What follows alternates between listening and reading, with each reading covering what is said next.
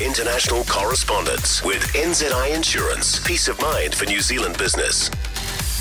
It is quarter to six. UK Europe correspondent Gavin Grey joins us now. And Gavin, a researcher who worked for the security minister in the UK Parliament, has been arrested on suspicion of spying for Russia. This is like a James Bond movie.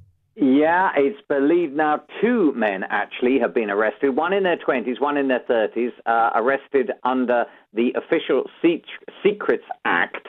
Uh, sources saying that he was a parliamentary researcher, one of them involved in international affairs, understood to be the researcher had links to several of Conservative MPs, the party of government. So, as you'd expect, the Prime Minister very quickly out expressing concerns about Chinese interference and doing that at the G20 summit, expressing that to a senior official from China.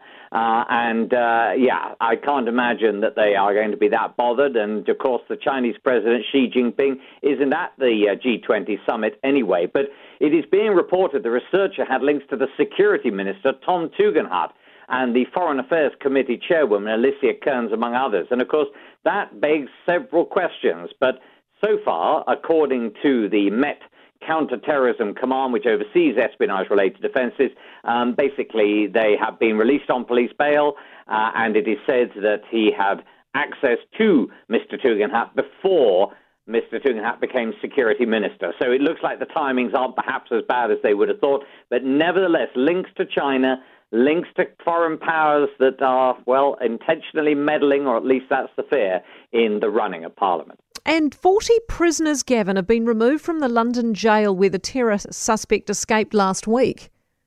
Yeah, I think all sorts of concerns about why was a terror suspect in a Category B jail. In other words, not the most secure jail. In that would be a Category A one, uh, and also acting, I think, on claims that it is understaffed and too many inmates, over capacity.